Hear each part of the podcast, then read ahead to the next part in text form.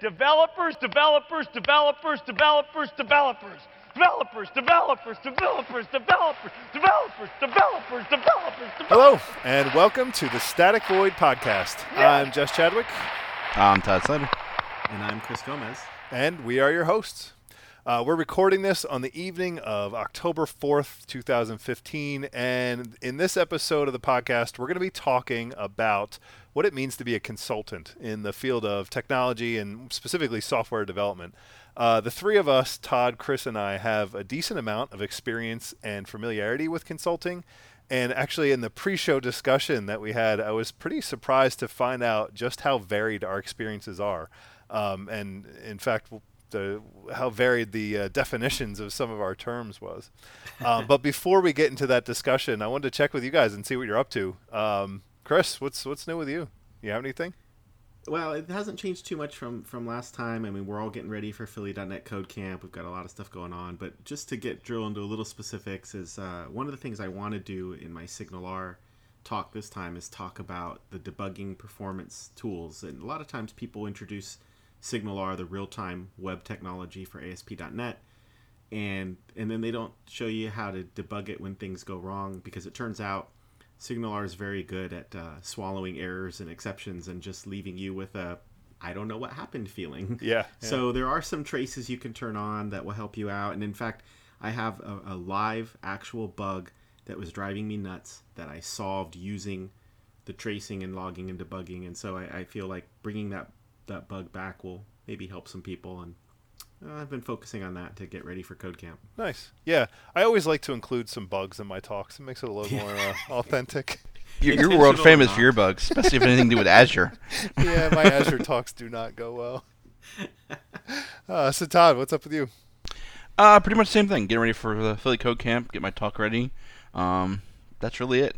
Yeah, Just yeah, don't me think too. anything more exciting going on right now. Yeah, I mean, like I said, we're recording this on October 4th, Philly Code Camp, uh, which uh, all three of us are talking is actually coming up later this week. And uh, yeah, I, that's that's the same with me. I'm, I'm actually, um, I've got my full day Angular talk on Friday, and then uh, t- two talks on Saturday, and then you know we've got our web panel that the three of us are going to be on. We're actually going to try and record that. I hope that works out.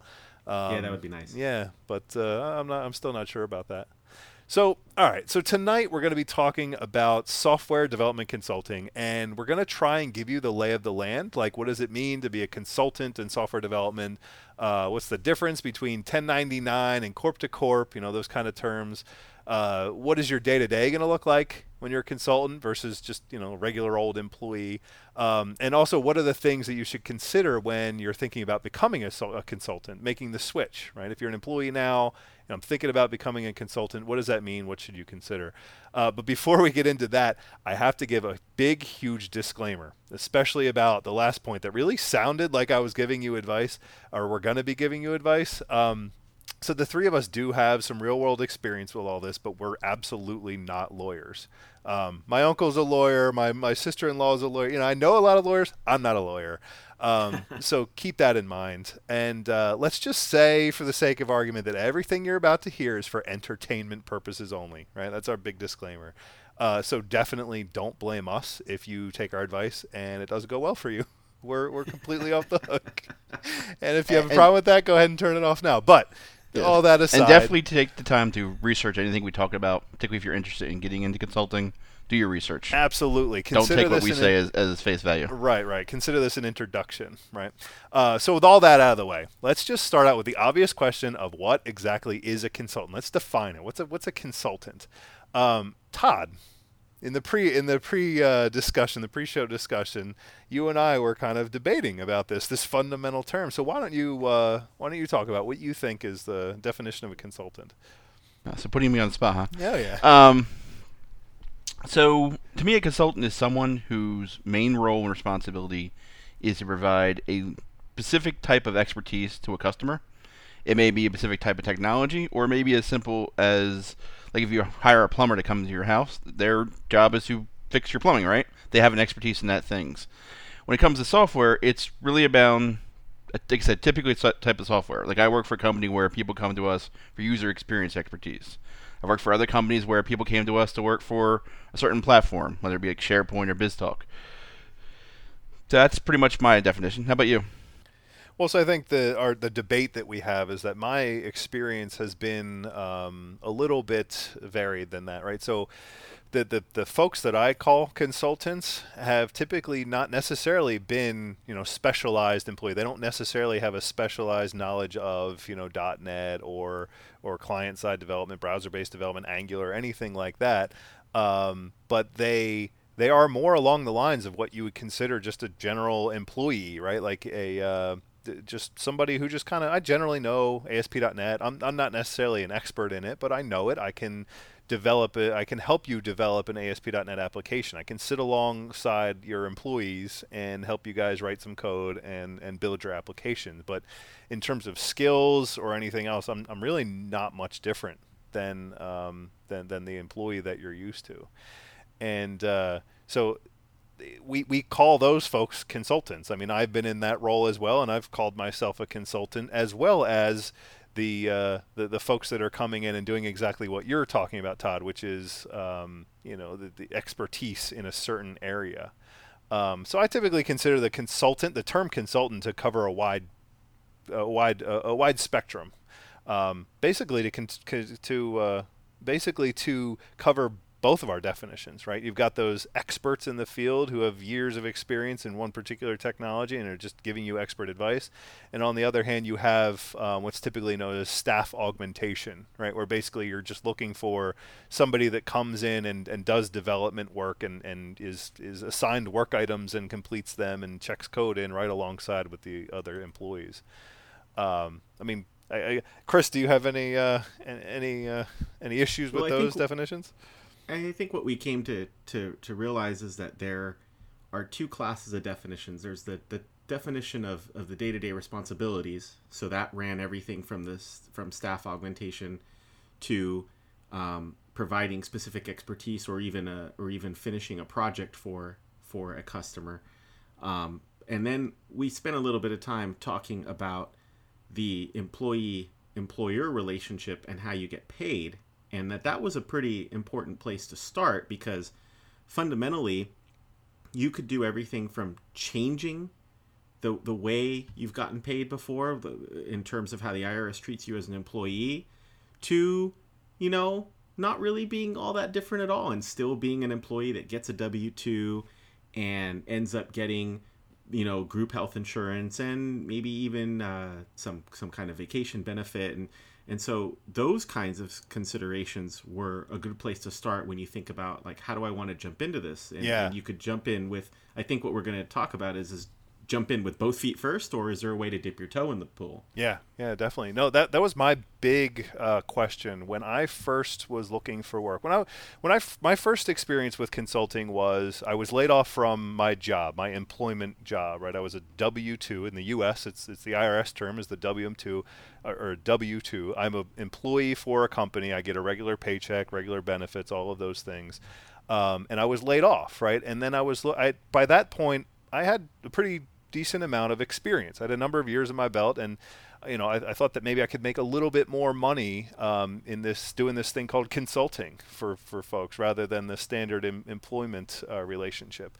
And so I started going out and I just started looking at you know Monster.com, the standard job boards, where where the same place that you would find.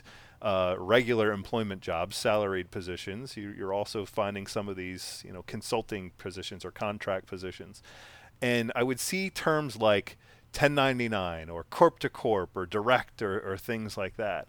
Um, and I had absolutely no idea what any of those things meant. And uh, come to find out, I, I, kind of you know did some research and I, I looked into some of them and I, I talked to some folks. Um, and come to find out, it, it really does boil down to effectively two relationships that you have with the end client, you know, the people that you're making software for, the company that you're making software for. And that is either you are working for yourself, you're self employed, or you're working for another company. And that other company that I'm referring to could be, you know, is an inter- intermediary between you and the end client who's actually, you know, receiving the deliverables, re- receiving the software and building the software.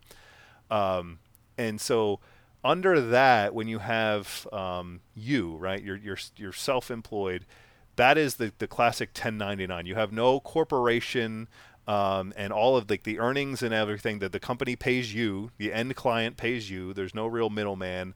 Um, and you take all of those things directly, and, and the tax liability flows directly to you. Everything flows directly to you. Um, in, in, this scenario, you can still like deduct expenses, like technology expense, like when you buy a laptop or whatever, your home office expenses, all that stuff. Again, you know, consult a, a, a CPA, consult a tax attorney, but you know, typically you can you can get those benefits. Um, and this tends to be like the simplest. There's no middleman. You take all the risk. They give you a check, and then you know you're you need to take care of taxes and everything else. You need to work with a CPA and figure out how much you owe at the end of the year. And the key, Jess, with 1099, I think is is that it's pretty much it's in a way you can think of it like paying your your doctor or your plumber, except that when we pay them personally, we don't have to do this reporting that corporations have to do. So a corporation right. says, "I'm just going to pay Jess." you know, a certain amount of money for this week's work and you just get a check for it, but now they're required to get you a 1099 just like most of us are in the US are used to getting W2s and then we're going to do our tax return that way. So this is strictly talking about the US. So when you're talking about a 1099, that's just a form that says, "Okay, we paid you this money." And most of the time, the boxes for for for uh, withheld funds is usually zero in in this case and so that means you're on the hook for things that W two employees get get withheld automatically. Yeah, like, you got to figure you know, it all out yourself. Right, and and oftentimes it means paying. Uh, at least in raw numbers, it seems like you're paying more, but then you also got the money up front instead of W two employee that's had it withheld from the point of payment, and it was just withheld all the way until it was time to to reconcile, which we do in the U.S. in April. Yep. So. Yep. Yep. Yeah, and so this this class of of uh, uh, of, of relationship is uh, in in the United States the IRS is the terms it uh, independent contractor or independent consultant, and that is you, right? That is you as a as an individual is interacting with with an organization with an end client directly, and you're not going through really any any middleman. Now there there is the term corp to corp, which when I heard it really confused me. Um, but this basically means that there is a corporation in between you and you know in, in between the person doing the work and the end client. Now, when you are an independent contractor, you can set up your own corporation, and so it's still technically corp to corp, right? So that your corporation is billing them, and then they pay the corporation, and then the corporation pays you. So this could be as simple as you're the only employee of the corporation, right? Or it could be you join another organization and they bill, right? And so then you may become an employee of that organization. And then I, believe Todd, that's what you have the most experience with, right? Yeah, the uh, where I'm a, basically a full time employee for a consulting firm, and they run the gamut too. They have different firms do different things, and even in some cases, project I'm on may be slightly different than some other projects.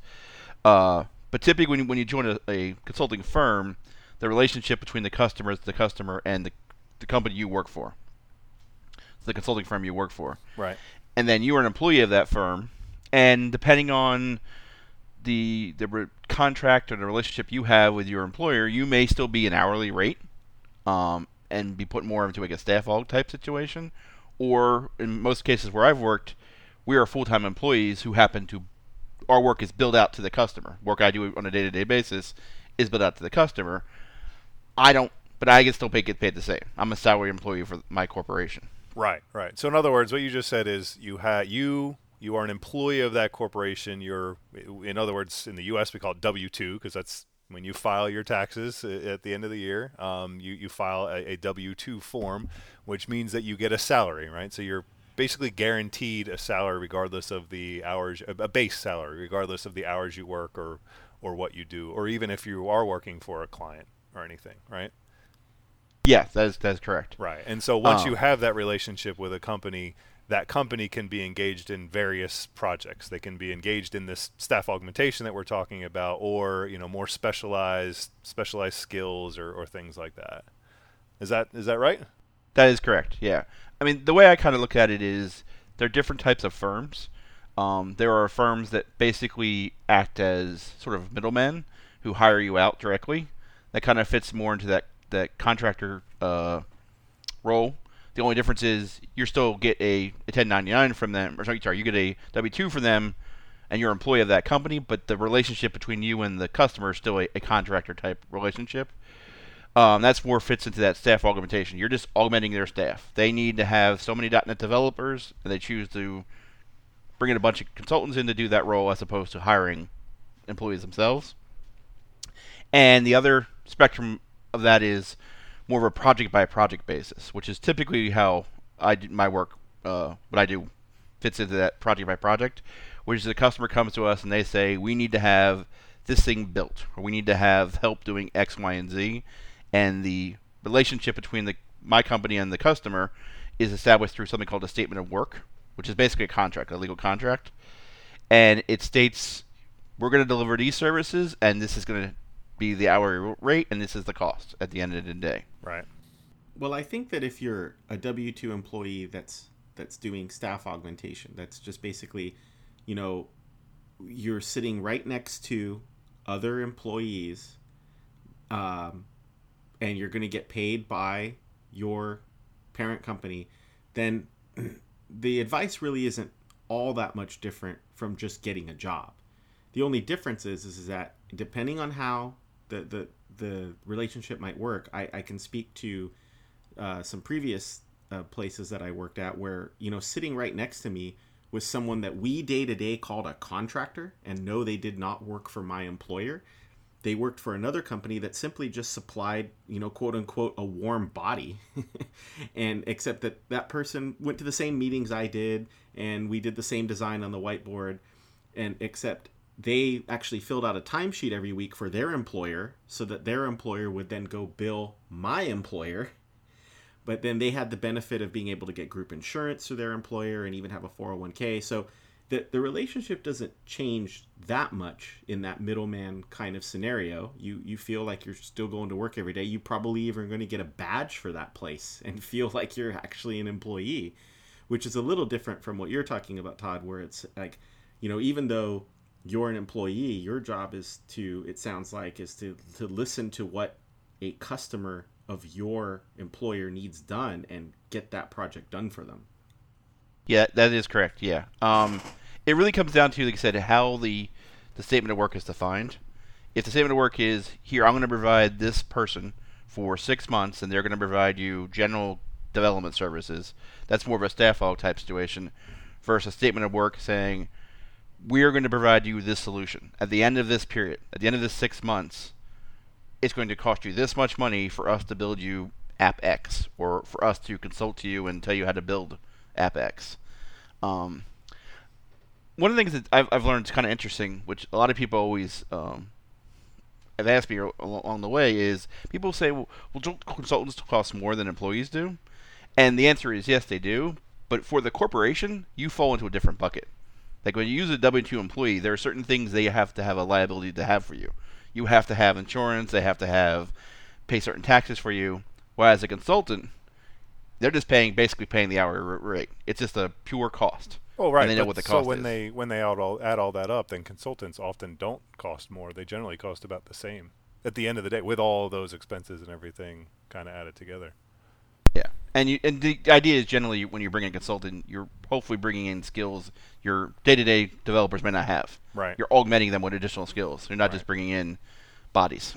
Right. So I, going back to uh, what Chris said, actually, my my first gig after I went through all of this and, and deciphered all these terms, I actually ended up um, hiring on as a W two as an employee to a firm um, to another company because they had a, a position, a specific position that I was interested in, that I interviewed for. I interviewed with that end client um, directly for that specific position. They they said yes, that's great, come on in, right? And so my relationship with my hiring firm was very interesting. So I was a W two, I was an employee, except I was an hourly employee. And so every week I filled out my time card and I put in the number of hours down to, you know, 15 minutes or 30 minutes or whatever the agreement was. Um, and I got paid for the amount of hours I worked. So if I took time off during the week, I didn't get paid for those hours. If I worked 20 hours, I got paid 20 hours. If I worked 40, I got 40. If I worked 60, I got paid for all 60 hours. And so this concept really kind of blew my mind. What does it mean to be an hourly employee, right? That just was just really weird to me. Um, and plus, through this, as you mentioned, Todd, you know, or, or, or Chris, I'm not sure who, who mentioned it. Um, this organization also they did not give me benefits. They were not included in my pay um, but they offered the organization offered you know group benefits. So basically a discount on the benefits that the group as a whole was able to get but they didn't give them to me for free. I still had to pay for them. And so Right. that was just a very interesting engagement that i had. But the the perhaps even more interesting thing about that that i really noticed very shortly in is that i was treated exactly like an employee and in other words, you know, I was sitting next to an employee. I had the same manager as an employee, and when they went and had company picnics, I was sitting right next to them on the picnic bench eating their food. And uh, that organization was probably breaking the rules, and they probably weren't using uh, consultants correctly. But um, that I- I've always had that level of um, comfort with the folks that I was working next to as a consultant, the employees that I was working next to as a consultant, even once I got to the larger, you know, enterprise firms that were really, really afraid of that differentiation. And I keep kind of uh, implying or, or uh, referring to that uh, that that issue of uh, you know doing it wrong or anything. I think we're going to get to that in a little bit later. Um, but uh, just suffice to say, right now, it's really not a good idea. Well, let me ask you this, Jess. When you so when you were this, you know, this hourly employee, but but it was still W two. Did you ever? Because I've seen uh, both answers here. Did you ever find that the target company that you were actually walking into every day and, and sitting in a cube, did they ever get to the point where they said, you know what, now our contractors, our consultants, um, they can only work forty hours, no overtime for them. Yeah, that was really that was really weird too. So again, this was this first one was a pretty small organization, right? There was like I think 10 employees, software developer employees. There was other employees that ran other parts, but 10 software developer employees and then like 30 um, developers that were 30 consultants that were brought on from various firms that were specifically brought on for a, a particular project as you were talking about Todd. So this was a this was clearly staff augmentation short term. You know the 12 employees or 10 employees could not build this project in the time frame that they wanted on their own. So they brought in 30 more folks until the project was done and then they let them all go when the project was done. But even during that time because they were so focused on their their costs their bottom line um, they said they very explicitly said do not go over 40 and and don't really you know try not to go under 42 because we really want to plan for you want to budget right? And so because if you go 41 hours i'm going to have to pay you those 41 hours. I'm not paying you overtime necessarily. I'm not paying you time and a half unless that's in the contract. You know it's still the same rate. Um, it's still a simple mathematical formula of you know rate times hours but I'm I have to pay you for those hours versus my employees where I'm paying them the same regardless of whether they work 40 hours or 80 hours or 100 hours. And so I just I don't have those same budgeting concerns. It's going to be the same budget either way. And so that was the smaller organization who just didn't have a whole lot of money to spend above and beyond what they had budgeted for, but it was exactly the same in the enterprise that I ended up working at as well where, you know, here we had thousands of employees, tens of thousands, hundreds of thousands of employees um, and and consultants, you know, folks working at the at the organization, and they too were so concerned about the budget and just having the correct budget and hitting the correct numbers that they said, I need you to work exactly 40 hours because that's what we budgeted, that's what we planned, so don't work over, right? Obviously, there were some exceptions. There's always some exceptions in the software developer world. Yeah, we've got a crunch time. We need you to, you know, work some extra hours. But those were rare. Those are very explicitly rare. And in those cases, I had to tell them, you know, I'm coming up to 40 hours and I'm going to need a lot more time to finish what you need this week. And I would have to specifically get, you know, approval to go over 40 hours for that week. So that was a pretty interesting uh, relationship that I've had with both of those.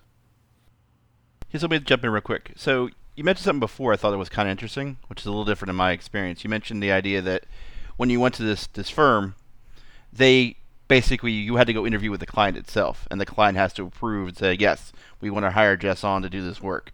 So that that firm was pretty much just the middle minimum man in the in the equation. In the type of organizations I've worked in, it's a little different. We actually hire consultants ourselves. We interview them as you typically would interview any normal developer. We make sure you have a, a certain skill set. We also look for people who have experience in consulting themselves, and I'm sure we'll get into that a little later. What's the difference between a person, a consultant who's a developer?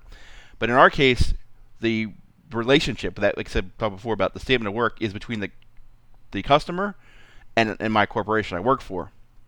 So they have less input on who is actually assigned to the project. We have a project manager, we have we have a, a technical manager, and they figure out for this project these are the best people. And we might even switch people in and out as we go through our project, depending on our needs. The relationship is basically we've agreed on these sets of hours, on this set price, to deliver this set of deliverables. Yeah, so I've actually worked in, in both. I mean, what I've been describing, um, those two situations that I was describing, those were definitely the the I was hired on directly for my specific skills, um, you know, by name, basically. I was interviewed by the end client in, in both of the scenarios. Um, but then I also worked for, I was an employee for a, uh, a firm. They didn't call themselves a consulting firm, but they were doing a lot more of, of what you're talking about, Todd. And I believe your current situation is where um, they're basically selling solutions, right? And then we, as the developers, built the solutions for the client. But the client wasn't looking for hours. They weren't looking for developer hours.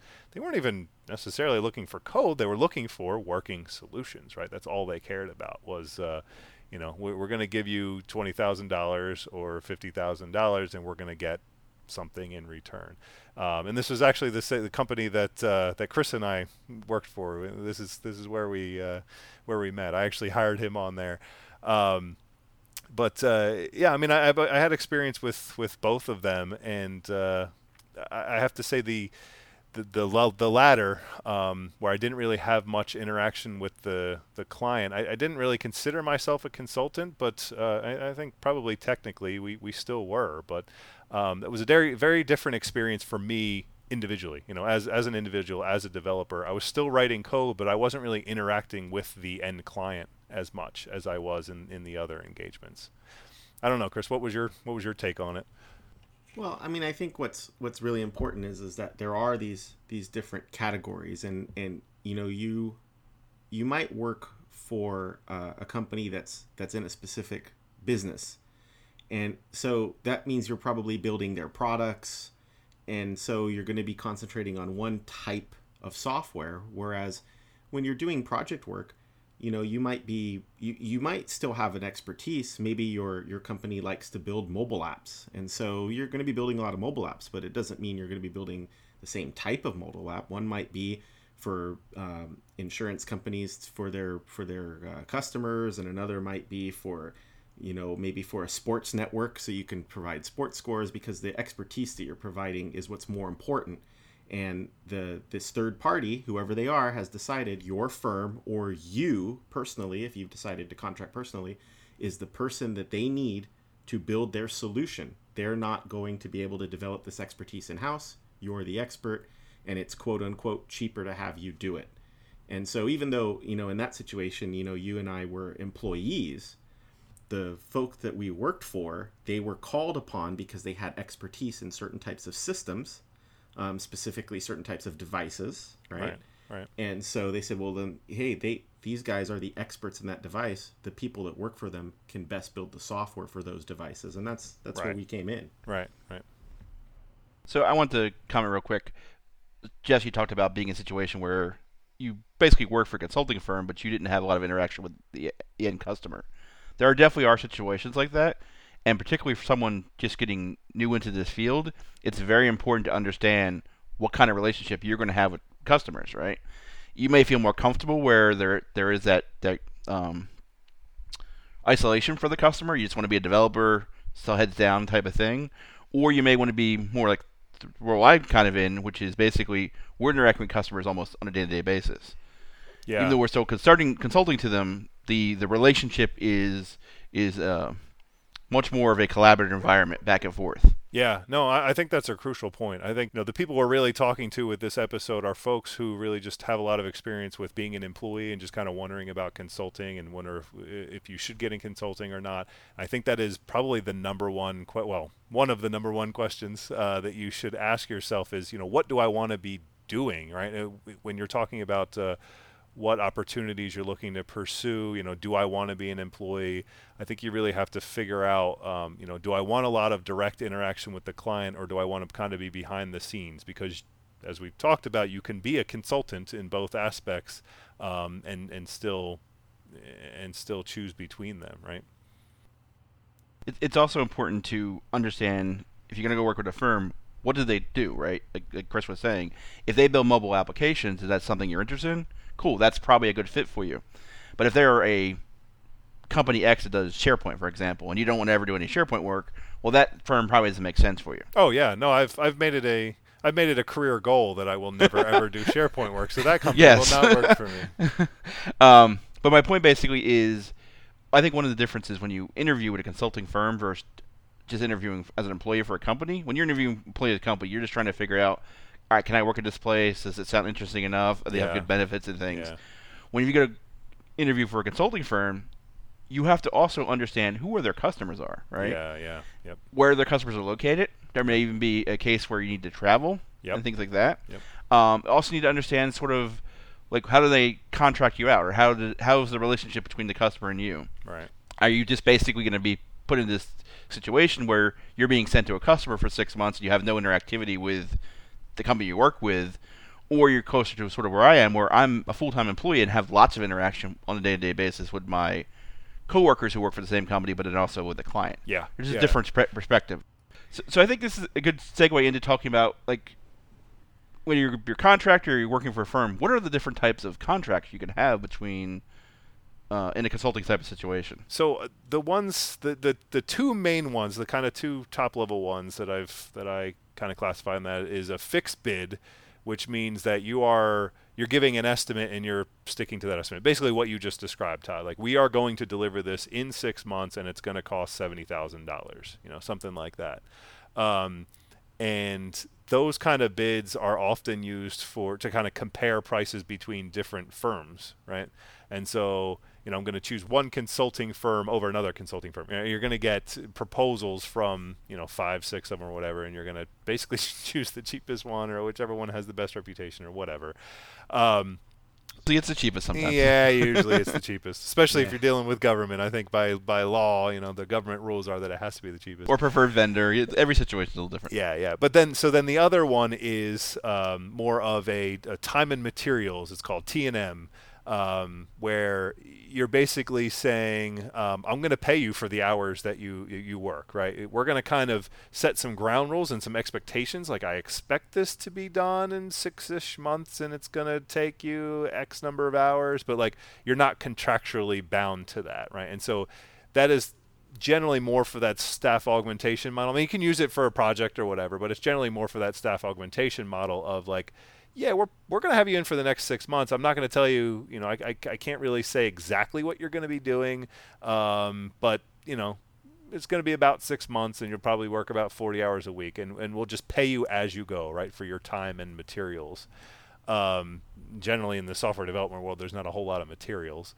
Uh, but uh, you know, generally it's just the times, right? And so then you deal with like contract lengths, right? So then you start talking about under the time and materials, you generally have a contract for three months or six months or maybe even a couple of days or something like that, um, where it does put kind of that time constraint on it. Like I'm go- we're going to agree to this loose agreement of I'm just going to pay you however many hours you work, um, but we're only going to do it for six months. And then at the end of six months, or toward the end of six months, we'll kind of reevaluate then. Maybe we'll extend it. You know, we'll extend your contract, meaning we'll extend it another three months or six months or whatever. Um, but it's definitely, you know, that contract has an end date. That end date can be flexible and extended, but it has an end date that everybody's kind of expecting. Um, versus a fixed bid, whereas it's kind of built into the contract. Like you're you're going to deliver this work in you know six months for seventy thousand dollars, or clause, clause, clause that you know explicitly describes what is going to happen, the consequences if if that doesn't happen. Uh, does that sum it up? I mean, do you do you classify mean, it any differently? At a high level, yeah, that, that definitely is a good breakdown of what how it works out. Um, a lot of the work I've worked at, and I've worked at a couple different firms, we kind of steer towards the T and M model more, um, only because fixed price is a lot harder to estimate. Particularly when you estimate, you have the least amount of information about a project, so there, there's a lot more risk. So you kind of end up in that weird middle case where you say, all right, we've agreed to do this for this number of hours, this many months, and the idea is at the end of the time you can say well, we're going to extend the send you guys for another period of time, or you can just end the contract. So one of the things we really haven't talked about is it's very important whether you're doing it yourself or you work for a corporation that there's someone is keeping track of the time, right? Oh yeah. Because if If you lose track of the time and you say it's going to take six weeks and you're five weeks into it and you're not even halfway done, that's a problem. Um, and you have that too if you as an employee, but it's Yeah, when there's a I'd contract that's, that's involved. pretty universal in software it, it, it's uh, it's a lot more risk or more uh, Yeah, a headache right, to, de- to right, deal with. right, so, but I mean, back to a contract point of view, a lot of firms will go down the T and M model, and again, it comes down to how does a customer want to work. There's a lot of customers who say they want something called a request for pro- proposal, which basically saying is you're going to agree to this fixed price without us ever telling you anything. We might simply tell you we're going to build the next great Twitter application, and that's all you get. Oh, by the way, how much is it going to cost to build that? Um, first, more of okay, we're going to do this agreement. It's going to be six months. At the end of six months, our relationship is going to end, and then we get into the like I said the, the T and M stuff. Um, the other thing I wanted to talk about with the T and M, with my experience, if you have to do certain kind of travel, this is actually probably important if you're a contractor too. That's the kind of time and material you may have, right? If you- Yeah, The customer may pay for you to travel there by flight right. or by car. They may also pay for your hotel room and things like that. That I mean, that's a, a whole other type of discussion. But it's one important to understand too when you get to a firm and you're going to um, be doing some traveling. It's also important to understand like how does that work, right? Are you putting all the money up front? Do they provide this that services for you, or do you have to get reimbursed? and that is usually is, can- or at least it should be, pretty spelled out in the contract, right? Yes, Yeah. yes, definitely. If you contract for you, but even if you say if you're going to go work for a firm, you Yes. also want to understand when you interview with them, how does it work? Right. Yeah. Well, going back to what you said about uh, you know the the fixed bid and going over and everything, I can tell you from experience. I I was an employee of a, of a, a firm that did purely fixed bid contracts, and I mean honestly, that is that to me personally, that is just the worst. It's the worst combination of all of them because what that means is you pair the employee part, whereas we I earn a salary and I earn the same amount every week regardless of the hours I work. And then you have the fixed bid where we have promised to deliver something in a certain amount of time. And guess what? If you're not going to deliver it in that certain amount of time, working 40 hours a week, well, then you're going to work 80 hours a week because we're Yeah, going to deliver it on time. Otherwise, you know, the company is going to face the consequences, which could be losing money or Yeah.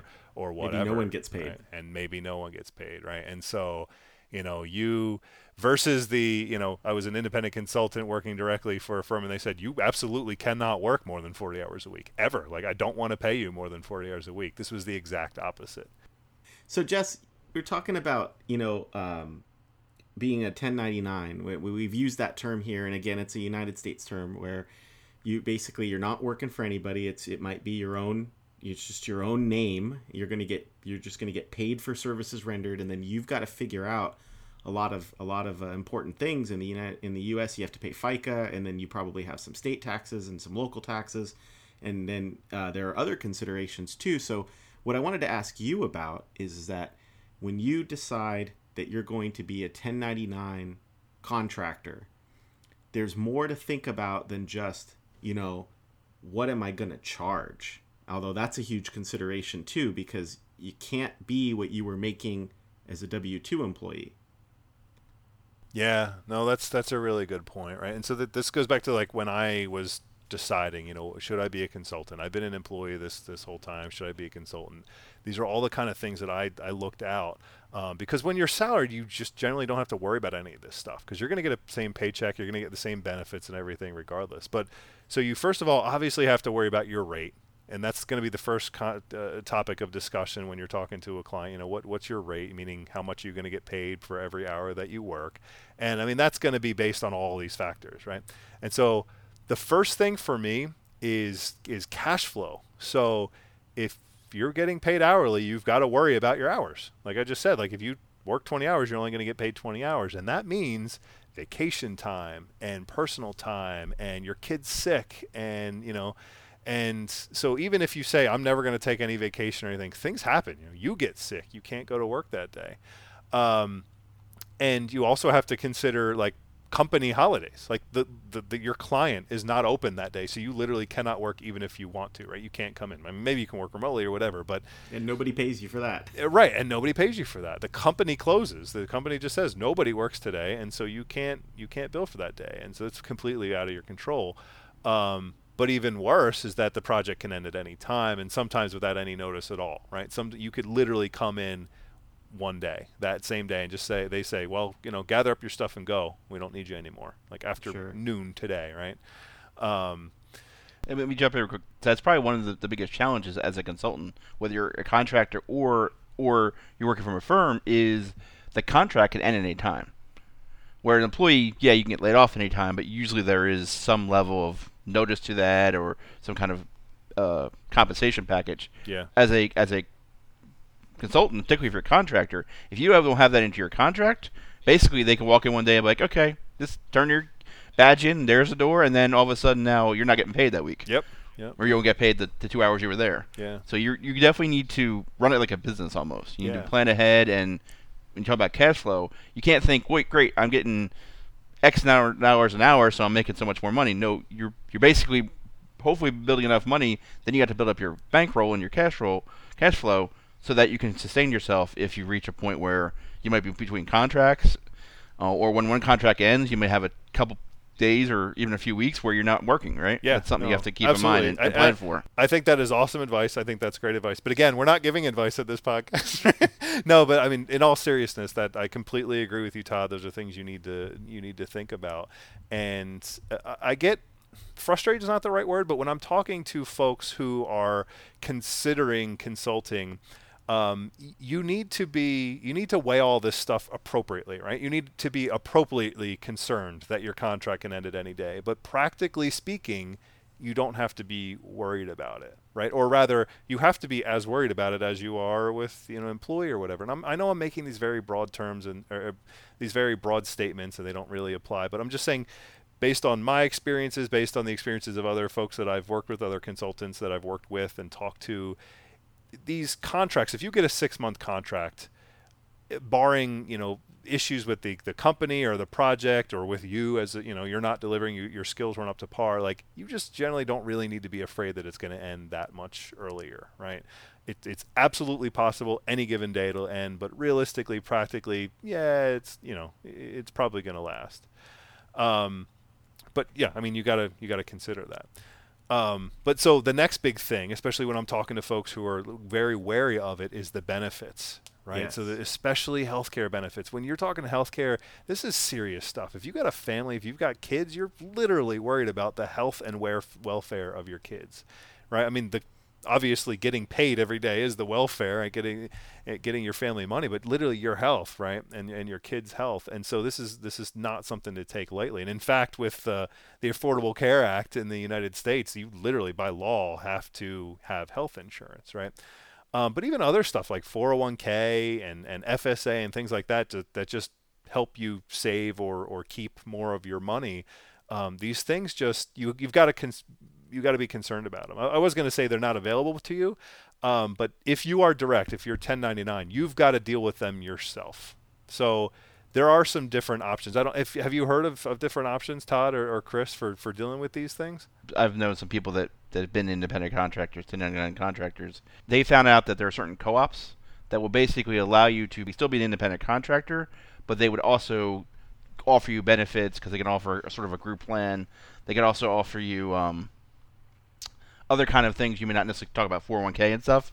There are different options. Yeah. Right, right. And so you know the other thing that that is really interesting is that you have to look at your own situation and find figure out if are you in a situation where you could um, maybe if you're really young, you know, you might be able to get affordable individual coverage.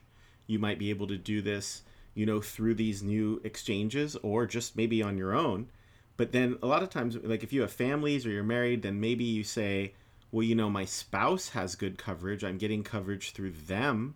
And, Yep. and maybe, and, and if, you know, if you're doing that today, you're getting coverage through your spouse, then, and you're a W 2 employee, and it's being a little cynical when I say this, you're, you're actually handing your employer a bonus in that they're not, they're not covering you for health coverage. And so, if you are thinking about making this jump, there's there's something that there's something that you have today that you didn't have before. Now, I was very fortunate several years ago to work for a company that I thought this was a fortunate thing. They actually gave us a letter every year where they itemized out what they paid your FICA, what they paid for your share of the health insurance. I'm sorry, That's their share of the health insurance. It is very Yeah. unusual. Yeah. I've only one place I've ever worked at did this, and they did it in the guise of well, I don't want to say I don't even want to say this was bad. They were trying to say we want you to understand that your salary isn't the only thing we provide for you. Now, granted, they were doing this to soften the blow of maybe not giving a, a raise that employees were going to jump up Right. and down for. But to be fair, to be just totally fair about it and objective, this is that is a great thing. And if you It work really for a place that's willing to sh- share that information with you, that's actually really helpful.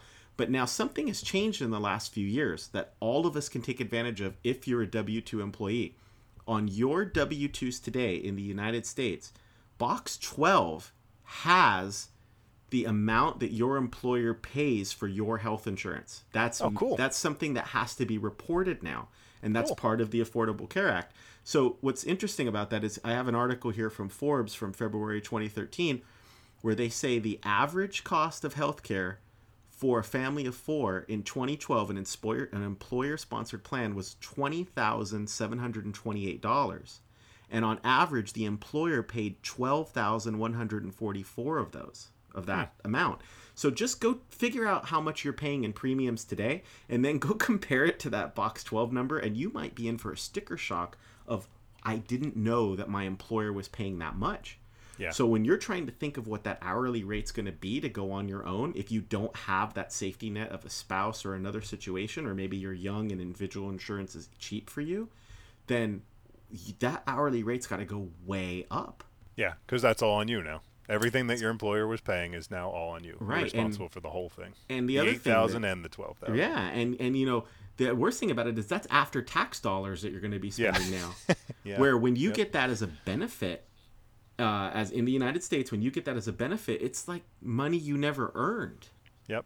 Yep. Not that we're CPAs or anything. No, but- no, and so th- that's a that's where I want to go to now, though, because when you did this, Jess, there were probably folks, you know, that besides the benefits, there were other things that you considered. I mean, you had to protect yourself from losing your house or being personally liable, and then like, who did you talk to for advice? Who did you go to? Yeah, that's that's one big thing, and I I found advice very short in supply. I mean, I I kind of knew some folks who were in the industry, but they weren't. frankly, they weren't really much help. I mean, I searched the internet and I found a whole bunch of random articles. That's just the worst way to do anything, right? Especially when you're talking about like the livelihood of your of your of yourself and your family. Um, but So like uh, there's an opportunity for stack consultant. yeah, Did right. hire, I mean, With did you hire an accountant? Did you hire an attorney? Did you? So I did, yeah. I absolutely did hire an accountant. Uh, Accounting is, is one of those things that you know I've I've never been good at, and certainly I'm not going to trust myself with all the ins and outs of this stuff. Right, being self-employed and all that stuff. I mean, personally, I am not going to take that up. It, frankly, I just I won't be able to keep up to date on the changes in the tax code and all that stuff, which Sure. could cost me thousands of dollars. So, as far as I'm concerned, uh, tax professionals basically pay for themselves, right? The money they're able to get you back or save, you know, is, is money that you yourself probably wouldn't have without significant investment in in your time and learning it. Um, but the the one other big cost, well, it wasn't really that big, but um, it was an unexpected cost for me. Was um, my first client actually required me to get as an independent consultant required me to get insurance, liability insurance. So this was like for something like if um, I well basically if I cost their company money, they could come after me, but they didn't want to come after me because I only had ten thousand dollars, right? so they wanted to come after me for millions, and so Sure. they required me to get liability insurance for X millions of dollars, right? They literally told me the amount that I needed to get. Uh, but this is something like you know if I made a kinda like bug or whatever. Uh, yeah, yeah, yeah. It's Kind exactly of. like malpractice, right? If I if I made a bug, if I wrote a bug that went into production and deleted the whole database, right, and basically wiped out their business overnight, they they're going to be pretty upset about that, and firing me is not going to be enough, right? They they want to have some reparations for that, and so they would actually require me to get liability insurance, and that I had no idea where or how or whatever. Um, but I ended up again going to some site somewhere. I, honestly don't even have the site. I can try and find it, put it in the show notes.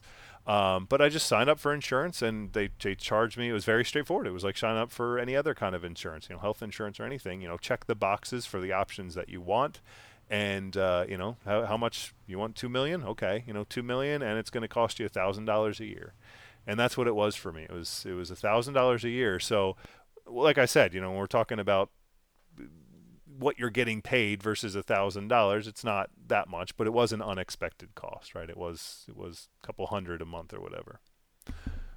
So that that was just one thing. But again, to your point, I mean that's all stuff you got to factor into your rate, right? So when they're asking you what's your rate and you're used to making, you know, X number in a salary, that salary has a whole bunch of this hidden stuff that, that, that you guys are talking about that we're all talking about right Right. is that you know the, these the, the stuff that your um, your employer is paying for in terms of your benefits your health and, and, and all that your 401k and also this liability insurance and, and any of these other expenses your your, ta- your accountant expenses and all of these things right Right. So definitely, you know, do a lot of research.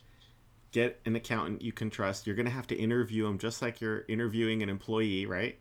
And and I mean, it wouldn't even be a bad idea to think about talking to an attorney that specializes in these matters. Even a short consultation, it's going to cost you a couple dollars, but you know, the whole idea here is to get a little bit of freedom and and probably put more money in your pocket. That's that's probably the idea. Um, control your expenses a little bit more and and really that's advice that's beyond the podcast you're going to have to go to experts there's just no question about that Yeah, absolutely. I mean, and that was my that was pretty much my primary, if my only uh, motivation for doing it was more money, right? And it actually did turn out to be true. It wasn't it wasn't as big. It, it on paper it looked like I was going to be making fifty percent more than what I was as an employee. But once you take into consideration all these costs, then it was far less than fifty percent. But it was still definitely more than I was making in, in effectively the same job as an employee. So. now how much vacation did you take don't ask. Don't- certainly don't ask my wife.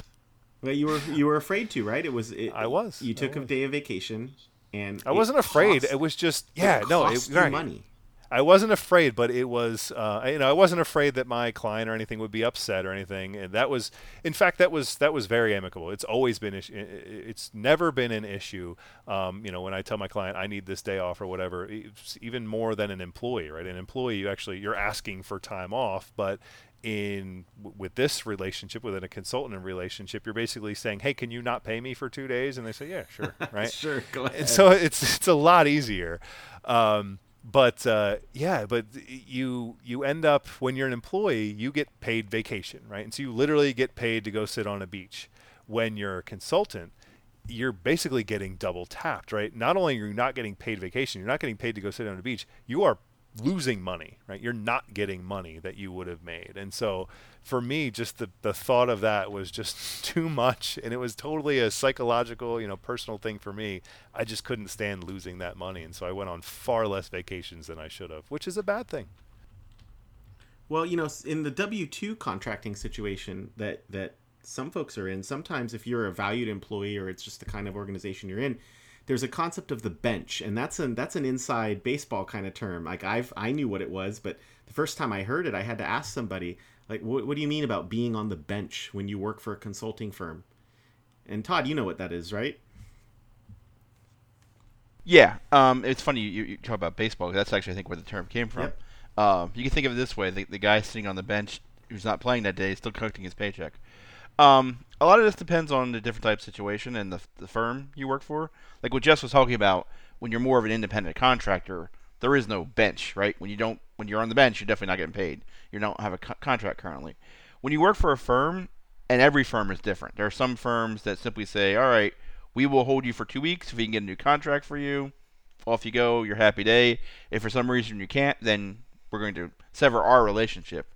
Or you work more the, for the firms like I've worked, where is basically I can be on the bench for three months. I mean, it never happens, but basically I'm still getting paid the same. It, it depends on um, the situation. A lot of that I think has to do with the size of the company. If you work for a smaller consulting company, generally the idea they don't want to have people keep coming and going, right? And in the perfect situation, you always want to have a little bench because a new contract may come in or a con- or current project might take a little longer, so you want to always have people. So you don't want no bench, but you also don't want to have your entire team on a bench Right. because then you're not generating revenue. So it, it becomes more of a, a business problem for a consulting firm. What is the, the liability cost? But it's And I worked at yeah. firms where basically they planned for we're going to have ten people on the bench every month, But it's and as long as it always thing- fits in that same period, it was a it was planned for. It didn't didn't have to take account. Yeah, it's definitely another thing though that when you're going out and looking and you say, "Hey, I'm going to stick with the the W two option," then at least you know that that's something that exists. So when you're comparing the different consulting firms you might want to go work for, is well, hey, what what do you do when I'm between projects? Are you on the bench or are you out of work? so it's just something. Yeah, to, that's something a to consider. very right? important question to ask. Yeah. Yep. Yep. Yeah, and what are you going to be about. doing on while you're on the bench, right? You'll still be getting paid, but a lot of firms will take that opportunity, that downtime, to put you through training or something. Right? Yeah. Yeah, again, that depends. So some firms that I mean, once they have you as an employee, they don't want you to go away. So they will try to find out how can we make you marketable. Right. Right. Right. And, and again, also that a lot of that depends on what they do. If it's just a general consulting firm, they're placing C sharp developers, ASP.NET consult developers. Generally, the bench, the more than likely wouldn't have a bench, or they have a very small bench. Yeah. If you're doing more of an expertise thing, well, it's very hard for them to go out and find the next great guy who does SharePoint or whatever. Yeah. So to them, it makes sense. Well, and some of the firms try to place C sharp developers in Java roles and vice versa. Yeah, yeah, yeah. Well, that that's the uh, That's that's, different something we story. got to try to avoid. Yeah. So, um, any final thoughts before we wrap up? Well, Jess, you you know sometimes when you're uh, sometimes I, I remember you were talking about looking at job listings, and I have seen sometimes where it says like uh, contract to hire, and there's a concept, right? There's a there's an industry term for that when you um, when you're going to start in the contract and then you might switch over to some other position in the company. Yeah, no, and as a manager, this has become my absolute favorite way of hiring is because some people just because you're able to ace an interview doesn't mean that you can actually do the job, right? The skills required to ace the interview are not necessarily the skills required to do the job. And so um this this to me means that you come in as a consultant, right? So everything is very above board, and it's it's often very explicit. Like you come in as a consultant, where you're going to be a consultant for six months. This is a six month contract, and during that six months, there's no difference between you and any other consultant. We're going to pay you X number of dollars for each hour that you work. Blah blah blah blah blah. Right? But then at the end of that six months, we have the option to convert you, right? We've seen that you can do the job and we want to bring you on as an employee. And at that point, they actually convert you and they just switch you over to, con- uh, to an employee, meaning they put you on the payroll and now you become a salaried employee and you're no longer a consultant. And so you can do that kind of directly with the organization as a 1099 or a corp to corp or whatever, or you can do that through the intermediary. So this actually happened to me on, on my first gig. I went through and I was a W 2, I was an employee with a consulting firm, a staff augmentation firm for a direct client. And I was there for, I believe, six months or, or eight months. Um, I forget the the initial length of my contract, but it was in the contract that after say three months or whatever, I could convert. And in fact, in that scenario, I converted from a W and two W two employee with the staff augmentation firm to a direct 1099. So I didn't actually convert to a, an employee. I actually converted to a direct consultant. So I cut out the middleman. I was able to make a little bit more, but I still had the same uh, the same interaction. Right, I was still an, a consultant.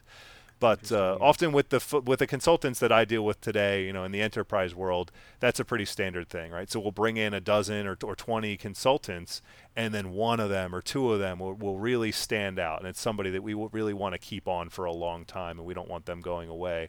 Um, and you know, af- after a certain amount of time, we'll extend them an offer and try to convert them. Yeah.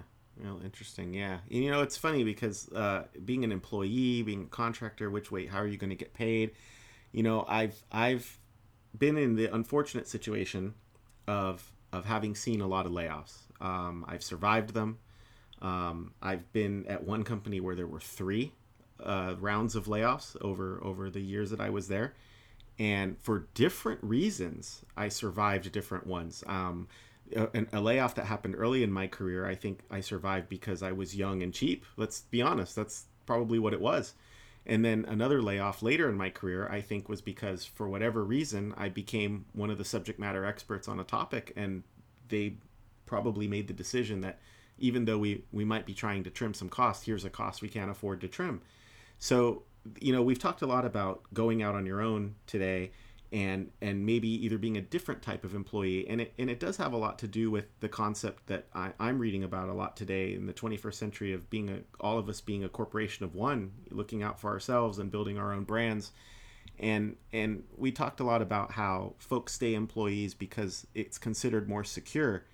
That's true. It is considered more secure. There's less you have to think about. But the sobering thing that i picked up from having observed some layoffs that that actually i mean sometimes they were very emotional times seeing folks you know just suddenly you're packing up and going home and you don't have a job the next day is well that's not too much different from some of the stuff we talked about today as a contractor Yeah, So- absolutely not. is I'm definitely being a little jaded and a little cynical here because there's no question that loyalty for a company can be rewarded, but sometimes when the money runs out or times are bad, the company's loyalty to you is is unfortunately it's going to be an afterthought and decisions about who to keep and who to lay off don't just have the motivation of cutting the deadwood. So don't, you know, especially if you're new to this industry, don't just think that that's how the, the decision's going to be made.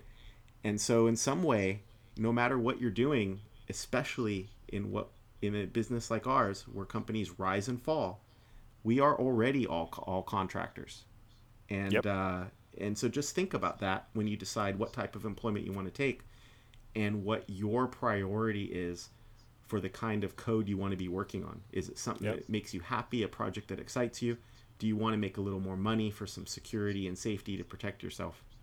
Yeah, I couldn't agree more. And in fact, that was one of the top uh, concerns that I had, or, or one of the top reasons that I gravitated toward, toward consulting so easily. You know, one was that my wife was a teacher, and so she had benefits for me, so I didn't have to worry about that, specifically health, right? Um, but then that was the other one is that I have never believed in in job security as an employee at all. I, I just believe that's a total myth. I mean, there are um, you know laws in place that allow you to you know sue a company if you feel you were wrongfully terminated and all of that stuff but the end of the day if the company wants to get rid of you they will get rid of you um, if the company can't afford to keep you on they're they're not going to be able to keep you on regardless of whether you're an employee or a consultant right? And then you have things like layoffs which are more of they're not as an individual scale as like what I was just talking about but more of a broader scale where they just say, well, we need to cut seven million dollars, and so we're just going to cut a whole bunch of people, and then you know they just kind of arbitrarily or not arbitrarily, but for various reasons, choose the folks that they want to cut, and and you may or may not be on that list, and you may or may not have any control about it. Your job performance doesn't necessarily dictate that, right? A whole lot of uh, concerns go into that. And so, yeah, I mean, I've, I've never believed in job security. I've always believed that if you provide value and you find someone or a company that is willing to pay, has the money and is willing to pay for you, you're going to be paid, right? Regardless of whether you're a consultant or, or an employee, if you're providing value and an organization has money to be able to pay for that value, the, the relationship is going to continue on. So both of you made a lot of good points there. Um, one of the things I wanted to say is when I talk to people, I interview a lot of people who are getting into the consultant world and coming to hopefully work for the, the firms I work with or work have worked for. I often tell them a couple good points. One is you talked about the idea that people getting laid off and stuff. That can be very demoralizing to people. And it, even if you end up being the guy who sticks around, then you start thinking like, well, do I want to stick around? How long do I want to stick around? Am, am I going to be next? Am I now going to do the work of three people, even though I'm still getting paid the same thing? Where I think the, the one of the best things about being a consultant is, well, you still have that risk, right? Your contract can end and stuff. You are you're basically an employee for yourself. Even in the case where I work for a, uh, a firm, I'm still representing myself out to the world. So I am I am not I call it married to the to the customer. I'm not married to them. I have a, a way to end the situation if it's not right for me. Yep. Where if you're an employee, if you you can quit your job obviously, but when you do that, then you have to go find another job. Yep. My when my situation, a contract will end. I'm at some point it, your your relationship ends. You're not married to the situation, um, which which is good and bad, right? So what's good about it is um I can I'm always my main focus is there to provide value to the customer and when I'm all done, I'm done. The bad thing of it, and I think one of the things that a lot of people have a hard time when they first get into consulting is your role and your responsibility changes between just being a normal developer. Um, I've been in situations where because you were the consultant, no one wanted to talk to you for the first two weeks. Like you were this. who are you? You're a consultant. You're taking you're away from what I could be doing as a as a, a developer.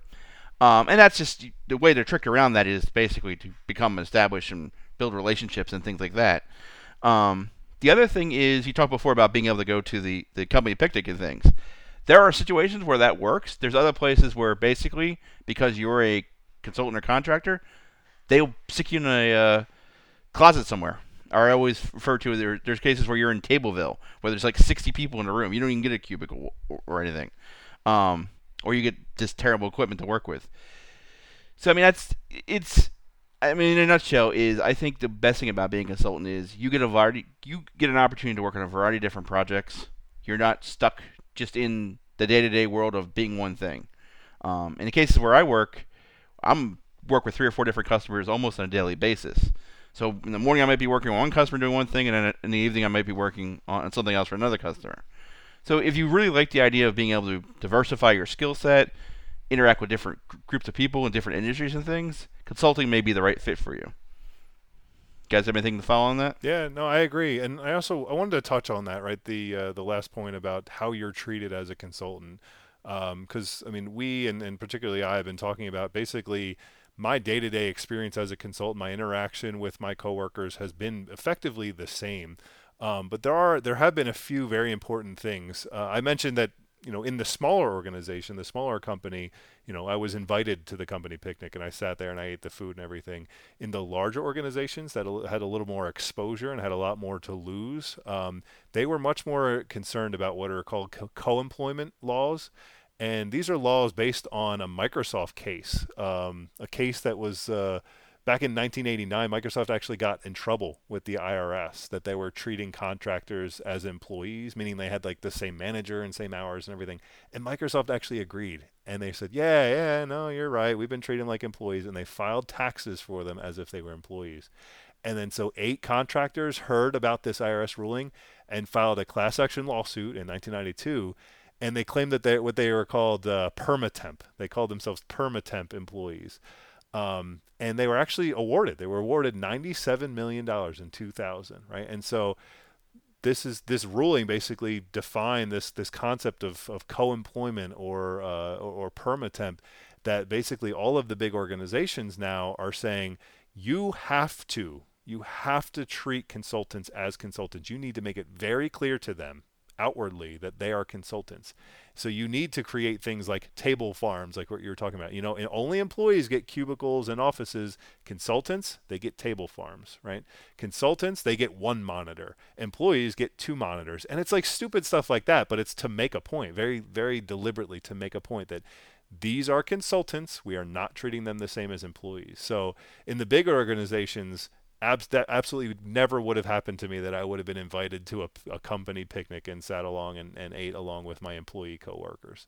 Um, and then that actually has the practical issue of you have what, what I like to call the 18 month rule, right? Is that, uh, which is pretty common in these big organizations that in order to very clearly say, you know, this, this is a consultant, they say you're you cannot get an extension past 18 months.